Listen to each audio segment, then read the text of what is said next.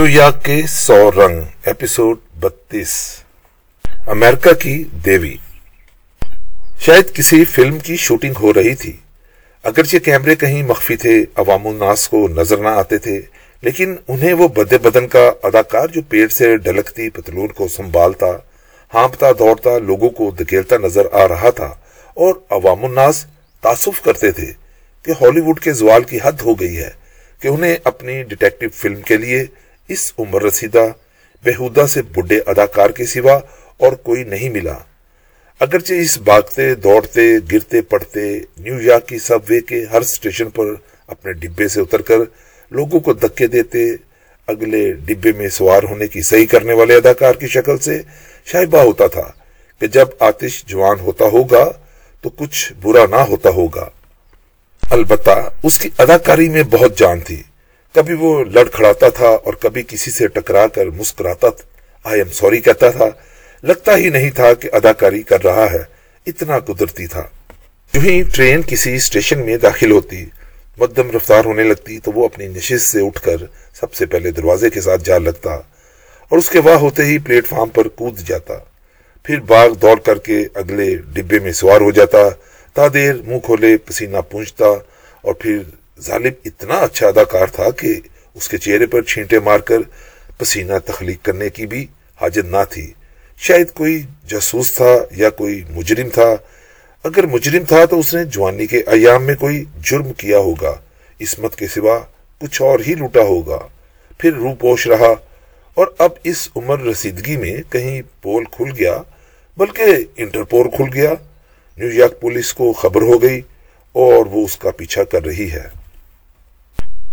اس پر ترس بھی آ رہا تھا کہ اگر پکڑا گیا تو یہ جو زندگی کے دو چار برس رہ گئے ہیں، بیچارہ جیل میں گزارے گا۔ اس باغ دوڑ کے دوران لوگوں میں راہ بناتے ہوئے وہ ایک فربا ہپشن کے تھل تھل کرتے جسے سے ٹکرایا تو وہ گویا ربڑ کا بنا ہوا تھا۔ چنانچہ پیچھے دکیلا گیا۔ ہپشن نے کچھ برا نہ مانا کہ چلو، اتنی وسیع تنو مندی اور ایسی شکل کے باوجود کوئی مجھ سے ٹکرایا تو صحیح۔ ایک بار وہ ایک بارش امریکی سے تقریباً ہم آغوش ہو گیا اور شاید وہ گے تھا، چنانچہ خوش ہو گیا۔ اور ہاں اس بگدڑ میں وہ ایک چینن سے بھی جا ٹکرایا اور وہ اتنی مختصر اور جامع تھی کہ لطف آ گیا اور دوبارہ ٹکرانے کو جی چاہا۔ اب آپ سے کیا پردہ؟ وہاں نہ کوئی شوٹنگ تھی، نہ کوئی کیمرہ، نہ کوئی کسی کا پیچھا کر رہا تھا اور نہ ہی کوئی اس کا تعقب کر رہا تھا۔ وہ کوئی اداکار نہ تھا، بس میں تھا۔ رابعہ اپنی ہمشیرہ اینی سے ملنے پینسلوینیا جا چکی تھی۔ سلچوک مجھے نیو یارک گردی کے تمام آلات حرب سے لیس کر چکا تھا۔ میٹرو اور نیو یارک بس سروس کا ایک ہفتے کا سیزن ٹکٹ۔ کہیں بھی سوار ہو جائیے، کہیں بھی اتر جائیے۔ بے شک سوار ہو جائیے اور پورا ہفتہ نہ اتریے۔ ریلوے اور بس کے روٹ کے نقشے، منزلیں کون سی ہیں اور راستے کدھر جاتے ہیں؟ ایک موبائل فون، ایک سینڈوچ نیو یارک کی مشہور گائیڈ بک یعنی ڈارلنگ کنڈرسلے کی گائیڈ بک، جس کا دعویٰ تھا کہ ہماری گائیڈ بک تصویروں میں وہ کچھ دکھاتی ہے جو لوگ زبانی بتاتے ہیں۔ اس کے علاوہ کچھ ہدایات۔ کہ ابا جی شناخت کے لیے اپنا پاسپورٹ بیگ میں ضرور رکھ لیں۔ کالوں سے ذرا دور رہیں اور گوروں، بلکہ گوریوں کے زیادہ قریب نہ جائیں۔ خام خواہ تصویریں نہ اتاریں۔ اور رات چلتے لوگوں کی جانب دیکھ کر مسکرائیں نہیں۔ کسی سے راستہ پوچھنا ہو تو اس کے قریب جاتے ہوئے اعلان کر دیں کہ میں محض آپ سے راستہ پوچھنے کے لیے آپ کے قریب آ رہا ہوں۔ آپ کو لوٹنا میرا مقصد نہیں ہے۔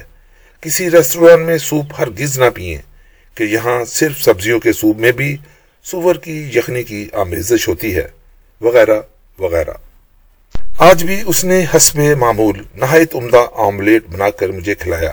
جو نہایت مہارت سے تیار کردہ تھا۔ دراصل پچھلی شب جب اس نے ایک سگڑ بی بی کی مانند ایپرن باندھ کر کچن میں میرے لیے چکن کڑھائی تیار کی، جو نہایت لذیذ ذائقے دار تھی۔ اور میں نے توصیف کرتے ہوئے صرف اتنا کہا کہ اس میں ادرک اور سیاہ مرچ بھی شامل ہوتی تو لطف دوبالا ہو جاتا۔ تو اس نے کہا تھا کہ والد صاحب، آپ مجھ سے اتنی مہارت کی توقع نہ رکھیں۔ آملیٹ کھلانے کے بعد یونیورسٹی پہنچنے کی بھاگ دوڑ کے دوران اس نے پوچھا کہ ابا جی آج آپ کہاں جائیں گے؟ میٹروپولیٹن میوزیم یا شاید میوزیم آف ماڈرن آرٹ یا شاید؟ تو وہ باقاعدہ ہاتھ باندھ کر کھڑا ہو گیا۔ ابا جی خدا کے لیے یہ میوزیم بس کر دیں۔ نیو یارک کی کھلی فضا میں بھی کچھ سانس لیں۔ ان عجائب گھروں میں آویزہ تصویریں اور مجسمے بھی آپ کو دیکھ دیکھ کر آجز آ چکے ہیں۔ ان پر کچھ رحم کریں۔ اور آج تو کہیں اور چلے جائیں۔ کہاں جاؤں؟ آج لبرٹی آئی لینڈ چلے جائیں اسٹیچو آف لبرٹی دیکھنے کے لیے۔ یار، اسے تو میں دیکھ چکا۔ کب؟ جب میں اسٹیٹن آئی لینڈ جانے والی مفت فیری میں سوار ہوا تھا تو اس کے قریب سے ہو کر گزرا تھا اور میں نے اس کی چند تصویریں بھی اتارنی تھی تاکہ سند رہے۔ اب یہ کیا مجبوری ہے کہ بندہ پندرہ ڈالر خرچ کر کے صرف اسے ہاتھ لگانے کے لیے وہاں جائے؟ خیر، وہ آپ کو ہاتھ تو نہیں لگانے دیں گے کیونکہ بقول ان کے القاعدہ کی ہٹ لسٹ پر مجسمہ آزادی سر فہرست ہے۔ لیکن ابا جی اسے پاس سے دیکھنا بہت ضروری ہے۔ کیوں ضروری ہے؟ لبرٹی آئی لینڈ کے جزیرے پر اتر کر ہی اسے دیکھنا کیوں اتنا اشد ضروری ہے؟ ابا جی آپ نے پیرس میں آئیفل ٹاور کو دور سے بھی اور قریب سے بھی بہت بار دیکھا اور اس کے باوجود آپ لفٹ پر سوار ہو کر اس کے آخری منزل تک گئے تھے۔ گئے تھے نا پیرس کے آسمانی مناظر کو دیکھنے کی خاطر؟ کیا نسبت؟ نسبت ہے ابا جی۔ جیسے پیرس ایفل ٹاور کے بغیر ادھورا ہے، ایسے ہی نیو یارک کی واحد شناخت مجسمہ آزادی ہے۔ اور ہاں وہاں سے واپسی پر آپ اپنے آج کے شیڈول میں امپائر اسٹیٹ بلڈنگ بھی شامل کر لیجیے۔ دیکھو برخودار تم کہتے ہو تو میں مجسمہ آزادی کے جزیرے میں چلا جاتا ہوں۔ لیکن مجھے کچھ آرزو نہیں امپائر اسٹیٹ بلڈنگ کی آخری منزل پر جانے کی، خاص طور پر اگر اس صحیح لا حاصل کے لیے پندرہ ڈالر کا زر کثیر خرچ ہو جائے۔ میں اس کے سائے میں کھڑے ہو کر متعدد تصویریں اتروا چکا ہوں، جو انشاءاللہ ملکی اخبارات میں تاڑر امپائر اسٹیٹ بلڈنگ کے ساتھ کے عنوان سے چھپ جائیں گی۔ تو اوپر جانے سے فائدہ۔ ابا جی آپ کسی برطانوی کو پما کا ایک کال ہمیں زبردستی سنایا کرتے تھے، جس سے پوچھا گیا تھا کہ تم پہاڑوں پر اپنی جان دو پر لگا کر کیوں چڑھتے ہو؟ تو اس نے کہا تھا کہ اس لیے کہ وہ وہاں ہیں۔ تو ابا جی یہ بھی یہاں ہیں، اس لیے آپ کو ان تک جانا چاہیے۔ جیسے آپ اسلام آباد جاتے ہیں تو امام بری کے دربار پر حاضری ضرور دیتے ہیں۔ سیون شریف میں شہباز کلندر کے مزار پر نہ جانا کیسا کفر ہوگا؟ اور اگر لاہور میں ہے تو داتا صاحب کو سلام، کیا کریں گے؟ مجسمہ آزادی، امپائر اسٹیٹ بلڈنگ اور ٹائمز کے نیو یارک کے امام بری، شہباز کلندر اور داتا صاحب ہیں۔ حاضری ضروری ہے، ابا جی۔ تو میں سلجو کے اسرار پر کمر بستہ ہو گیا ان زیارات کے لیے، بلکہ کمرہ بستہ ہو گیا کہ میری کمر اب کمرہ ہو چکی تھی۔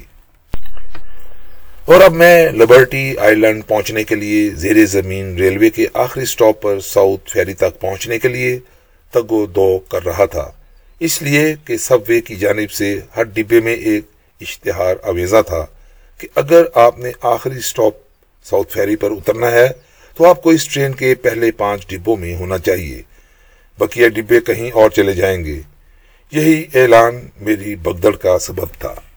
میں ٹرین کے آخری ڈبوں میں سے ایک میں سوار تھا اور ہر اسٹیشن پر اتر کر اگلے ڈبے میں پہنچ جانے کے لیے بھاگ دوڑ کرتا تھا اور میری خواری اور سراسیمگی نہایت جائز تھی۔ میں نہیں جانتا تھا کہ میں ٹرین کے درجنوں ڈبوں میں سے کون سے ڈبے میں سوار ہوں۔ مجھے تو پہلے پانچ ڈبوں میں ہونا چاہیے۔ اسی لیے میں ہر اسٹیشن پر اتر کر اگلے ڈبے میں سوار ہونے کے لیے مار دہاڑ کرتا تھا۔ تاکہ ان پانچ ڈبوں میں سے کسی ایک کا مسافر ہو جاؤں۔ اور ہاں اس سفر کے دوران ایک ڈبے میں اویزا اشتہاروں کے چوکٹے میں ایک اشتہار میرا منظور نظر ہوا۔ اور وہ یہ تھا کہ کیا آپ اپنے آپ کو نامرد محسوس کرتے ہیں؟ شرمندہ ہونے کی بجائے ہم سے رابطہ کریں، آپ اش اش کر اٹھیں گے۔ مجھے شدید خواہش تھی کہ میں اٹھوں، تو اشش کرتا اٹھوں۔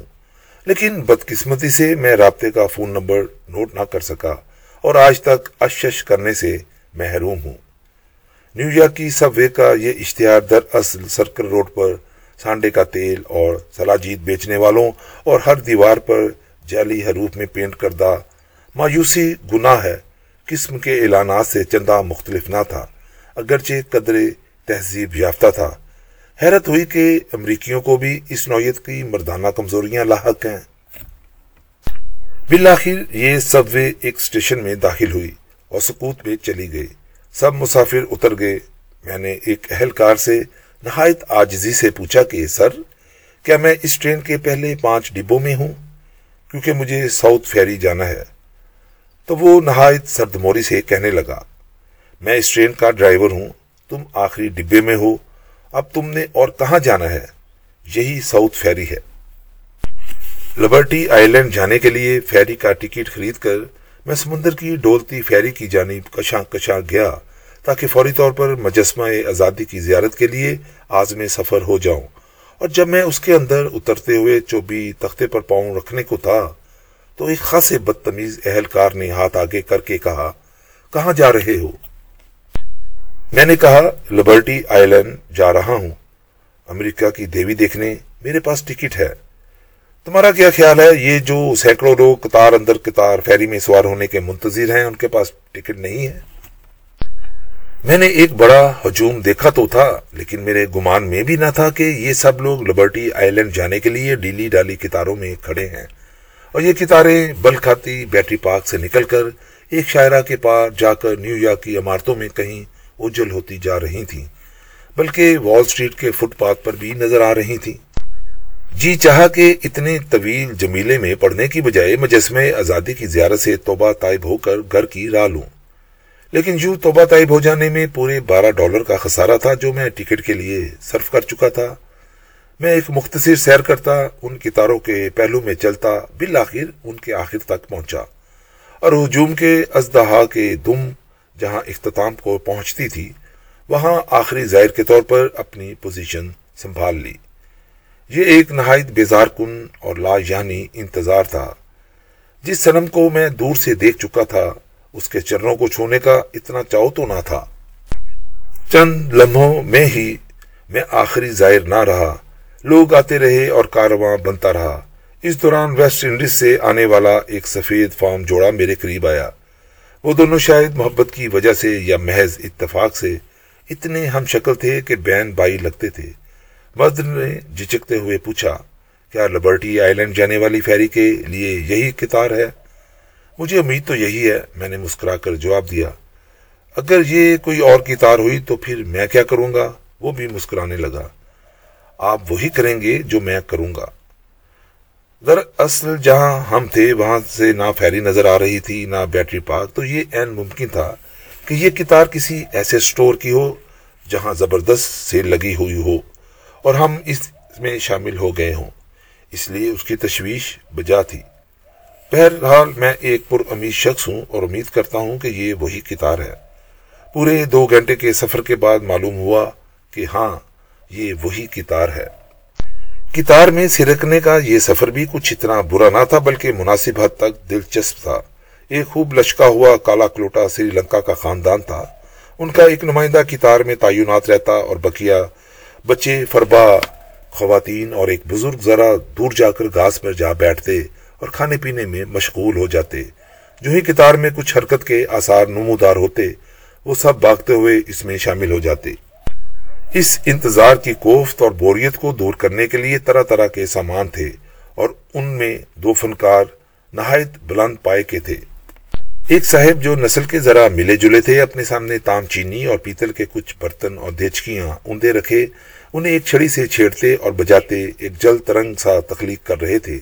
نہایت مگن اور سنجیدہ، قریب سے سرکتی کتاروں کی جانب کچھ دھیان نہ کرتے، سر چکائے ان دیچکیوں وغیرہ کو کھڑکا رہے تھے۔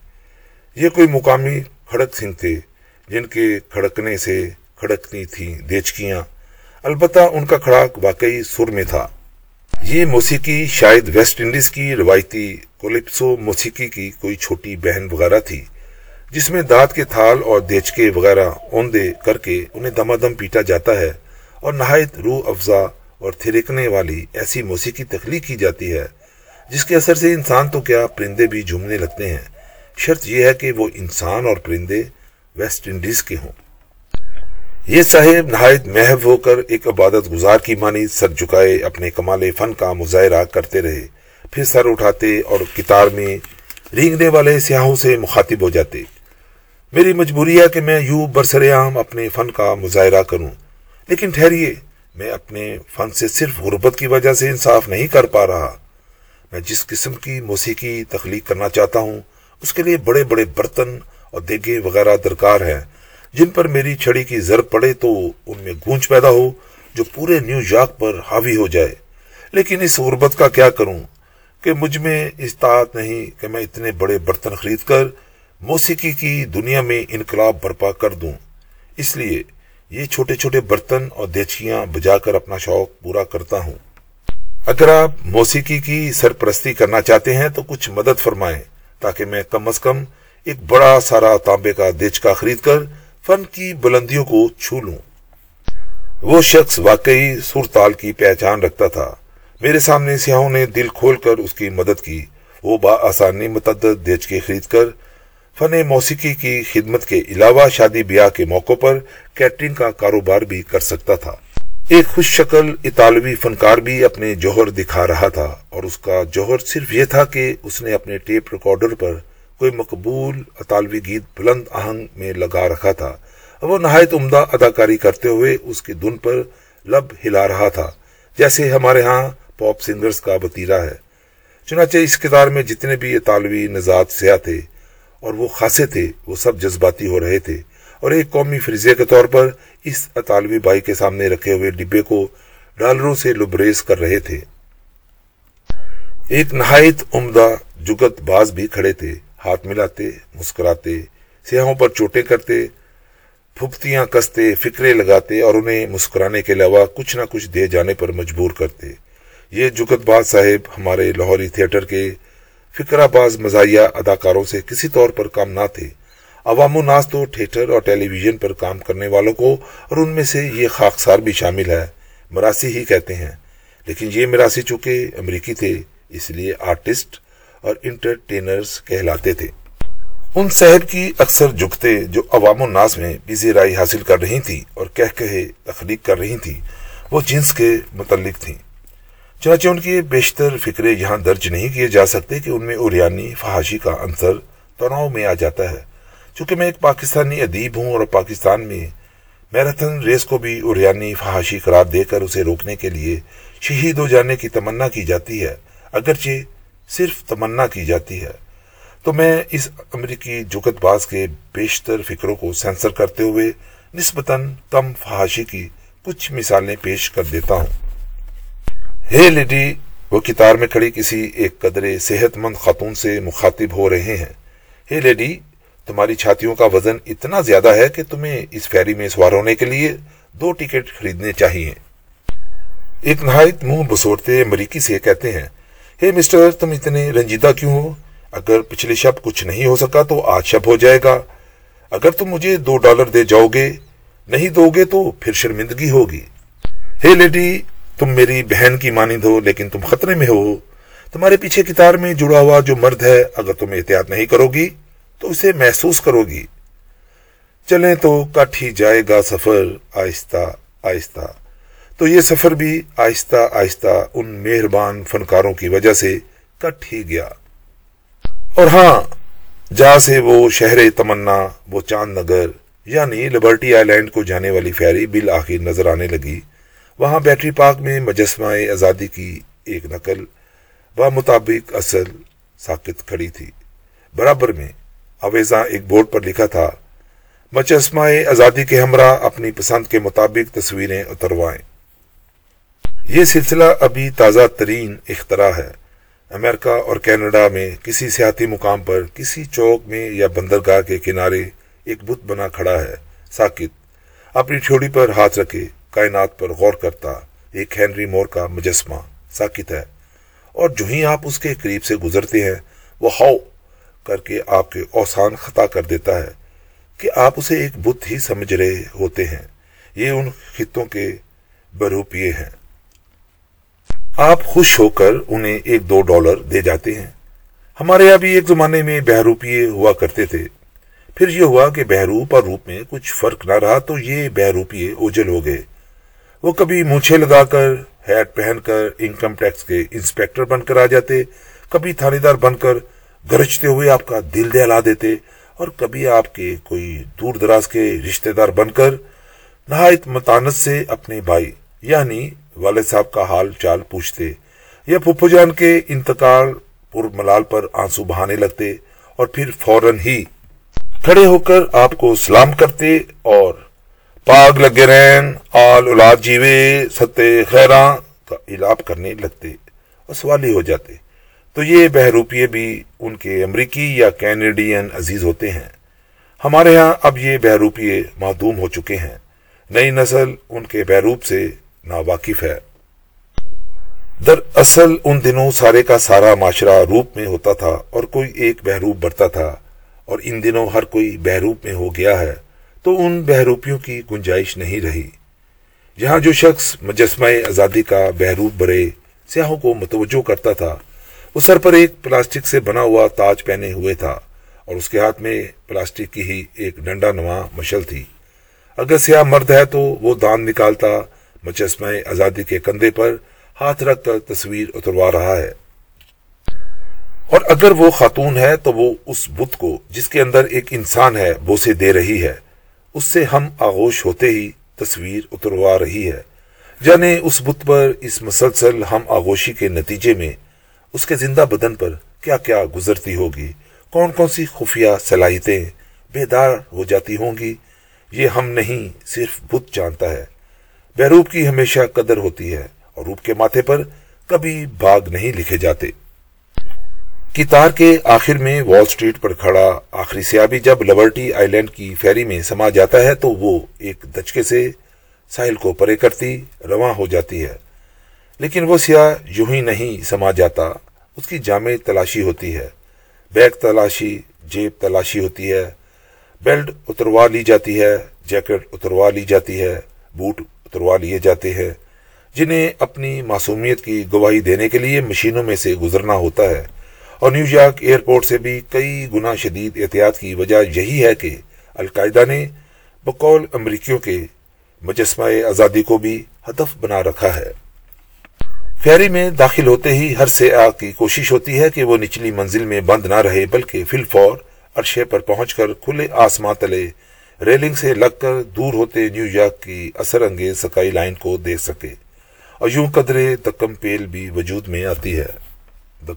جو ہی یہ فیری ساحل کو ایک دچکے کے ساتھ پرے کر کے سمندر میں رواں ہوتی ہے تو نیو یارک شہر بھی دھیرے دھیرے پرے ہونے لگتا ہے۔ آپ بے شک اس کے درمیان زندگی کرتے رہیں۔ ساری زندگی کرتے رہیں، تب بھی آپ جان نہ پائیں گے۔ یہ شہر ذرا ایک فاصلے سے پرے ہو کر ایک دوری ہونے سے کیسا دکھائی دیتا ہے، اور وہ ایسا اس فیری سے دکھائی دیتا ہے۔ پہلے تو اس کی عمارتیں دنیا کی بلند ترین اور خوش شکل عمارتیں یعنی پہلے دچکے کے بعد ساحل سے جدا ہوتے ہوئے یوں محسوس ہوتا ہے کہ آپ پر امٹی چلی آ رہی ہیں، آپ پر گرنے کو ہیں۔ اور پھر چند ہی لمحوں بعد ان کے اور آپ کے درمیان سمندر حائل ہو کر وسیع ہونے لگتا ہے۔ اور یہی وہ لمحہ ہے جب آپ ایک شانے بے نیازی سے ریلنگ کے ساتھ ٹیک لگائے، زبردستی مسکراتے ہوئے نیو یارک سے منہ موڑے بہر صورت ایک تصویر اترواتے ہیں جو گواہی دیتی ہے کہ آپ واقعی کبھی نیو یارک میں تھے۔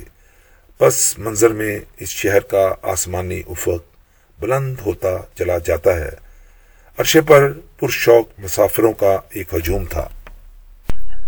ان میں ایک بظاہر امریکی، اگرچہ پوشیدہ پاکستانی لڑکی بھی ہے، سیاہ چشمے میں سمندر کی تیز ہوا میں اڑتے سیاہ بالوں والی ایک لڑکی، جس نے معمول کے مطابق جین کے اوپر ایک مختصر سا بلاؤز پہنا ہوا ہے، جس میں سے اس کے گندمی رنگ کے پرکشش بازو نمایاں ہو رہے ہیں۔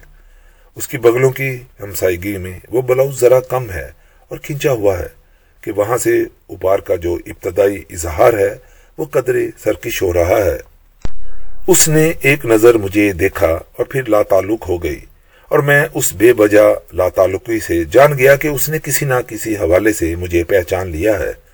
ہم لوگ اتنے قائم ہو چکے ہوتے ہیں کہ اگر سینکڑوں لوگ ہماری جانب نگاہ کریں، تو ہم تجربے کی بنا پر فوراً جان جاتے ہیں کہ ان میں وہ کون ایک سی نگاہ ہے۔ جس میں پہچان کی پرچھائیاں ایک لمحے کے لیے تیاری تھیں اور پھر جان بوجھ کر لا تعلقی کا پردہ تان لیا گیا۔ جانے وہ کون تھی؟ اسے دیکھ کر مجھے ایک اور لڑکی یاد آ گئی جو ابھی ابھی مجھے ملی تھی اور اس نے لا تعلقی نہیں بڑھتی تھی بلکہ تعلق کی جانب بڑھی تھی۔ ابھی نیو یارک سب وے میں ساؤتھ فیری اسٹیشن کی جانب سفر کرتے ہوئے آخری پانچ ڈبوں میں سوار ہونے کی بگدڑ میں ابھی ایک لڑکی کا سامنا ہوا تھا۔ لڑکی تو نہیں، ایک بڑے بدن کی عورت سے سامنا ہوا تھا۔ میں اس لمحے گاڑی کے رکتے ہوئے اپنے ڈبے سے اتر کر اگلے ڈبے میں سوار ہونے کو تھا۔ جب وہ مسافروں کے ہجوم کو دکیلتی ڈیلی پتلون اور پھولدار بلاؤز میں ناک میں شاید ایک نتھیلی اور کانوں میں جھمکے، گندمی رنگ میں رنگی ہوئی، ہامتی ہوئی مشتاق آئی۔ آپ مستنصر ہیں؟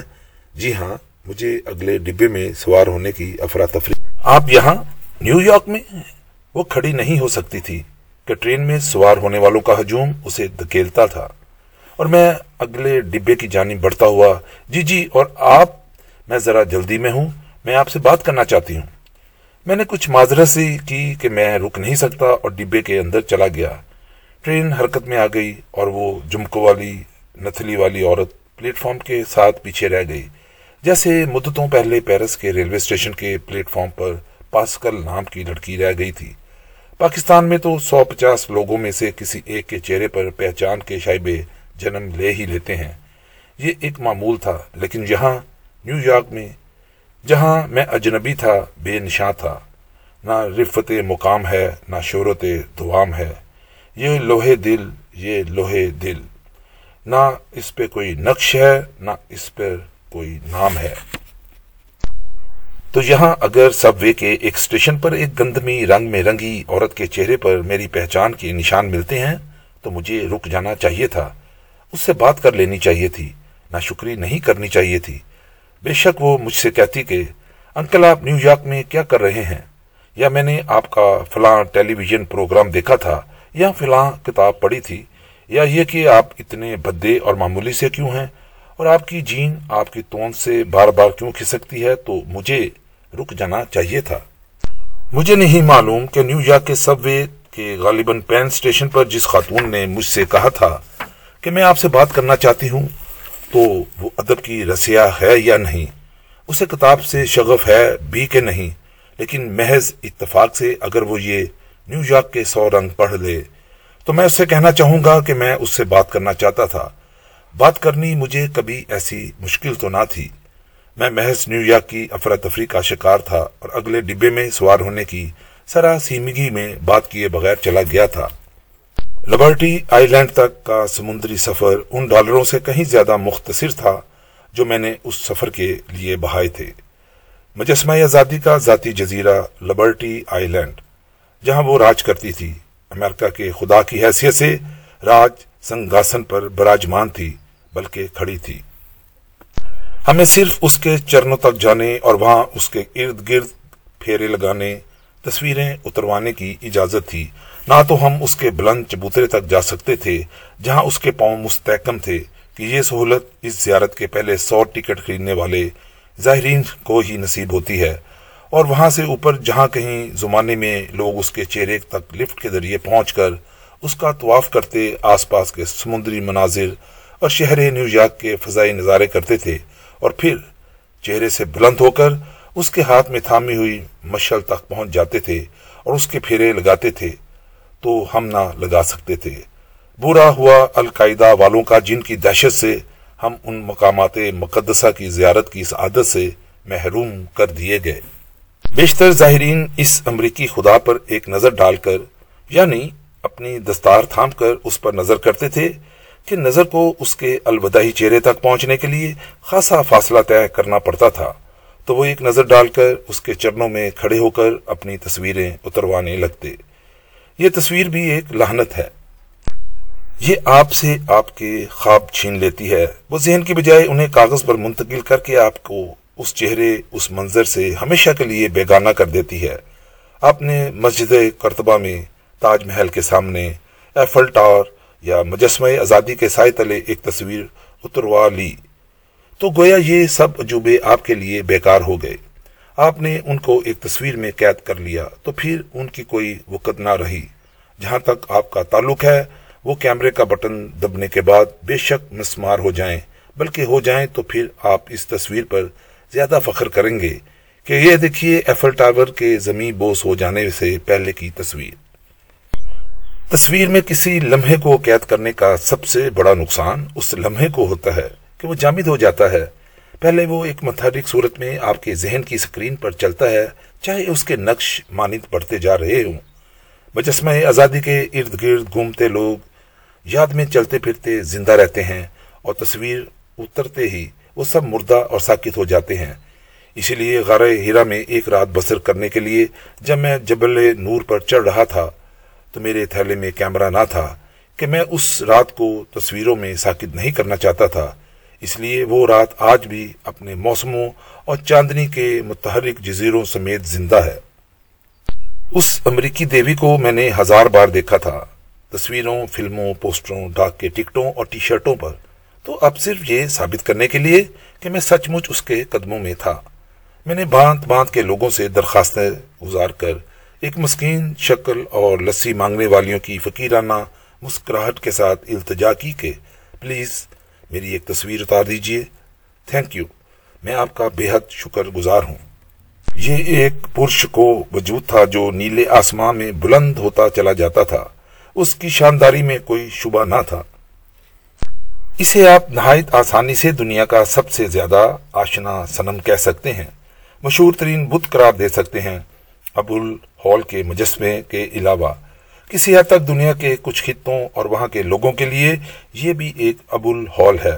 ڈر کا بھاپ ہے کہ چاہے وہ ویتنام ہو، عراق، افغانستان یا ابو غریب یا گوانتا ناموبے، وہاں جب ایک امریکی فوجی ہلاکت خیز اسلحے سے لیس، اس میں اپنی بزدلی پوشیدہ کیے، ایک قیدی ایک شہری کی جانب بڑھتا ہے، تو اس قیدی اس شہری کو اپنی جانب بڑھنے والے اس فوجی کی آستی میں یہی بت، یہی مجسمہ آزادی ایک ابول ہال کی صورت میں نظر آتا ہے۔ بے شک یہ دنیا کا سب سے جانا پہچانا بت ہے، پر اسے آپ کتنی دیر دیکھ سکتے ہیں؟ یہ وہ سنم نہیں جس کی چاہت میں مبتلا ہو کر آپ رانجے ہو جائیں، جوگی ہو جائیں، اور نہ ہی یہ کوئی ایسا بت تناز ہے جو آپ کے من کے مندر میں ہمیشہ کے لیے براجمان ہو جائے۔ چنانچہ آپ اس کے گرد طواف کرتے ہیں، دو چار تصویریں اترواتے ہیں۔ بیگ میں سے ایک سینڈوچ نکال کر نوش کرتے ہیں، ایک سگریٹ پیتے ہیں اور پھر واپس فیری میں آپ بیٹھتے ہیں۔ لبرٹی آئی لینڈ میں اس مختصر قیام کے دوران دو چار لمحے مسرت کے بھی آئے اور یہ ان دو چار پاکستانی امریکیوں کی دین تھے جو شگاگو سے چھٹیاں منانے کے لیے نیو یارک آئے ہوئے تھے۔ ایک صاحب مجسمہ آزادی کے سامنے بت بنے کھڑے ہیں اور دوسرے تصویر اتار رہے ہیں۔ او یار، ہلو نہیں، حرکت نہیں کرو۔ میں ہل نہیں رہا، حرکت نہیں کر رہا، تو اور کیا تمہارے پیچھے مجسمہ آزادی حرکت کر رہا ہے؟ وہ یار کیا پتا؟ اور اب یہی صاحب کیمرہ بردار اپنے ایک ساتھی کو کہتے ہیں، تم نے تصویر اتروانی ہے؟ وہ جانے کیوں بیزار سے ہیں؟ کہتے ہیں، نہیں اتروانی۔ کیوں؟ بس میری مرضی۔ مجھے اس مجسمہ آزادی سے کچھ دلچسپی نہیں۔ وہ تمہاری پھپی لگتی ہے، تصویر اتروا لو۔ بکواس نہیں کرو۔ چلو پھر، خالہ ہی صحیح، تصویر اتروا لو میری جان۔ فیری لبرٹی آئی لینڈ سے رخصت ہوتی ہے۔ تو حسب توقع ناک کی سیدھ میں سیدھی مین ہاٹن نہیں جاتی، بلکہ ذرا رخ بدل کر ایک اور جزیرے پر جا رکتی ہے۔ کیوں رکتی ہے؟ اس کے لیے امریکہ کے طولورز میں جتنے بھی لوگ آباد ہیں، پولینڈ، روس اطالیہ انگلستان یا جرمنی وغیرہ کے، تو ان سب کے ابو اجداد ایلس آئی لینڈ کی سوئی کی نوک میں سے گزر کر امریکہ میں اترے تھے۔ یہ امریکہ میں داخل ہونے کا واحد راستہ تھا۔ تارکین وطن کی کشتیاں اور بحری جہاز یہیں لنگر انداز ہوتے تھے۔ ایک نئی دنیا کا خواب دیکھنے والے، غربت اور فاقوں کے مارے ہوئے اثرت تنگ دامنی سے آچیز اور ان میں مفرور مجرم قاتل اور لٹیرے بھی تھے۔ ذلتوں کے مارے لوگ بھی تھے۔ ایسے نابغائے روزگار بھی تھے جن کی قدر نہ ہوئی۔ مہم جو اور اوارہ گرد بھی تھے اور وہ بھی جنہیں اپنے ملکوں میں اپنے عقیدے کے مطابق زندگی گزارنے کی آزادی نہ تھی اور ان پر عرصہ حیات تنگ کر دیا گیا تھا۔ یہ سب لوگ مدو چند کے علاوہ اپنے بسیدہ پرہانوں فاقہ زدہ بچوں اور مردہ آنکھوں سمیت اپنی پوٹلیاں، گٹھریاں ادڑتے ہوئے سوٹ کیس اٹھائے اس نئی دنیا میں آئے تھے تو اسی ایلس آئی لینڈ میں اترے تھے۔ میں بھی اس جزیرے میں اترا۔ لیکن مجھے اس میں کچھ خوش نمائی جو جزیرے کے نام سے خوش نظر ہوتی ہو، نظر نہ آئی۔ سامنے ایک معمولی نوعیت کی عمارت تھی، جس کے پہلو میں فیری نے لنگر ڈال دیے۔ مجھے اس عمارت سے کچھ توقع نہ تھی۔ فیری میری مرضی کے خلاف یہاں رک گئی تھی، اس لیے مجھے رکنا پڑ رہا تھا۔ اور میں جلد از جلد جہاں سے نکلنا چاہتا تھا۔ چنانچہ میں نے فیری سے باہر آتے ہوئے عرشے پر کھڑے ایک ملا سے پوچھا یہ فیری اس جزیرے میں کتنی دیر رکی رہے گی؟ دس منٹ۔ اگر میں یہاں دس منٹ سے زیادہ رکنا چاہوں تو آدھے گھنٹے کے بعد ایک اور فیری آ جائے گی، جس پر سوار ہو کر تم واپس نیو یارک جا سکتے ہو۔ وہ بیزار سا اور بہت تنو مند ملا سفید فارم نہ لگتا تھا۔ اس کی دائیں مٹھی میں وہ گول چھوٹا سا کیلکولیٹر تھا، جسے ان دنوں تصویر کرنے کے لیے کلک کلک کیا جاتا ہے۔ اس کا انگوٹھا اس کے بٹن پر مسلسل دباؤ ڈال رہا تھا۔ وہ نہ اسے پوشیدہ رکھنے کی کوشش کر رہا تھا اور نہ ہی ظاہر کر رہا تھا۔ وہ جانے کس خطے سے یہاں آ کر آباد ہوا تھا، لیکن شکل سے کچھ مسلمان لگتا تھا۔ اس نے مجھ میں کچھ دلچسپی ظاہر نہ کی، صرف معلومات فراہم کی اور میری نظر اس کی میکان کی تصویر پر ٹھہری ہوئی تھی فہری کے سامنے جو معمولی سی عمارت تھی اور جس میں سیاہ نہایت اشتیاق سے چلے جا رہے تھے، ایک عجائب گھر تھی، بلند چھتوں والے، جہاں آوازیں گونجتی تھیں۔ مرکزی حال میں پوٹلیاں، گٹریاں، بسیدہ سوٹ کیس چوبی صندوق اور تھیلے وغیرہ نمائش پر تھے، جنہیں تارکین وطن گسیٹتے ہوئے اس دنیا میں داخل ہوئے تھے۔ یہاں پر ان کی شناخت کی کاروائی ہوتی۔ امریکہ میں داخلے اور قیام کے سرکاری کاغذات قانون کے مطابق تیار کیے جاتے۔ اس دوران ان کی عارضی رہائش کا بندوبست بھی اسی عمارت میں کیا جاتا۔ اور وہ پھر یہاں سے نکل کر پورے امریکہ میں، جہاں جس ریاست میں ان کا کوئی عزیز ہوتا، جہاں انہیں خبر ملتی کہ سونے کی کانے ہیں، قابل کاشت زمین ہے یا جہاں بڑی صنعتیں ظہور پذیر ہو رہی ہیں، وہاں وہ بکھر جاتے۔ عہد رفتہ کے اس میوزیم میں سپیکرز پر یہ کہانیاں سنائی جا رہی تھیں اور اس عہد کی قدیم موسیقی بج رہی تھی۔ ایک بڑی سکرین پر ان مہاجرین کی آمد کے مناظر دکھائے جا رہے تھے۔ یہاں پچھلے دو سو برسوں میں داخل ہونے والی جتنے اقوام کے لوگ آئے، ان کی تعداد کے پیمانے درج تھے۔ میں نے نوٹ کیا کہ ابتدا میں بس گورے ہی گورے تھے، کالے بورے یا زرد نہ ہونے کے برابر تھے۔ پھر ایک تبدیلی رونما ہوتی ہے۔ پچھلے ساٹھ ستر برسوں کے دوران ایشیائی اور افریقی باشندوں کی آمد نمایاں ہونے لگتی ہے اور امریکہ کے سفید آٹے میں ملاوٹ ہونے لگتی ہے اور وہ قدرے برا ہونے لگتا ہے، بلکہ یوں کہہ لیجیے کہ اس کی ناک چپٹی ہونے لگتی ہے کہ ان میں چینیوں کی اکثریت ہے۔ شاید یہ بھی امریکہ کی ایک مجبوری تھی۔ ان کے پرانے غلام آزاد ہو کر سرکش ہو گئے تھے۔ وہ غلامی کے جکڑے ہوئے جبڑوں سے آزاد ہو گئے تھے۔ اور اب ماضی کے مالکوں کو آنکھیں دکھاتے تھے۔ ان کے پرانے غلام آزاد ہو کر سرکش ہو گئے تھے۔ وہ غلامی کے چکڑے ہوئے جبروں سے آزاد ہو گئے تھے۔ اب ماضی کے مالکوں کو آنکھیں دکھاتے تھے۔ چنانچہ امریکہ کو نئے غلاموں کی ضرورت تھی۔ اس لیے ایشیا اور افریقہ کے لیے بھی دروازے کھول دیے گئے۔ یہ لوگ مشقتی اور فرما بردار تھے۔ اطاحت کرتے تھے اور سر جھکا کر چلتے تھے اور سارے کام کرتے تھے جو گورے نہ کرتے تھے۔ اور سیافام آزاد ہونے کے بعد نہ کرتے تھے۔ یہ لوگ شکایت نہ کرتے تھے، ہر زیادتی سہ جاتے تھے، قانون کا احترام کرتے تھے اور ڈرے ڈرے رہتے تھے۔ یہ امریکہ کے نئے غلام تھے۔ یہ نئے غلام اب گوروں پر حاوی ہو رہے ہیں۔ پہلے وہ ان کے آٹے میں نمک تھے۔ اب بڑے شہروں میں خود آٹا تھے اور گورے نمک ہو رہے تھے۔ کم از کم ایک بار ایسا ہوا کہ نیو یارک سب وے کے جس ڈبے میں میں سوار تھا وہاں حسب عادت میری نظر نے ہر مسافر کے چہرے پر سفر کیا اور اس کے ناک نقشے، رنگت کو آنکھوں میں نقش کیا۔ تو ان سب میں کوئی ایک بھی گورا چہرہ نہیں تھا، لیکن وہ سب امریکی تھے۔ اگرچہ ان میں میرے خطے کے لوگ کم کم تھے۔ میں نے امریکہ کے اس گیٹ وے، اس ایلس آئی لینڈ کے عجائب گھر کو تفصیل سے نہ دیکھا۔ ذرا تیز تیز چلتے شتاپی سے فارغ کیا اور نیو یارک لوٹنے والی اسی فیری کی قطار میں شامل ہو گیا۔ جو ہمیں لبرٹی آئی لینڈ سے یہاں لے کر آئی تھی۔ داخلے پر وہی بہت تنو مند سفید فارم نہ لگتا ملاح کھڑا تھا۔ وہ ابھی تک اس کیلکولیٹر کو مٹھی میں تھامے، اس پر انگوٹھے کا بوجھ ڈالتے کلک کلک کرتا جا رہا تھا۔ مجھے پھر سے دیکھ کر اس کے چہرے پر ایک خفیف سی مسکراہٹ آئی، جو شناسائی کی تھی، جو کہتی تھی کہ ہاں تم جان گئے ہو کہ میں کون ہوں اور کس کی تسبیح کر رہا ہوں اور میں جان بھی گیا ہوں۔ کہ تم کون ہو؟ تو اس پہچان کو زبان دینے سے فائدہ، یہ میرے اور تمہارے لیے اچھے زمانے نہیں ہیں۔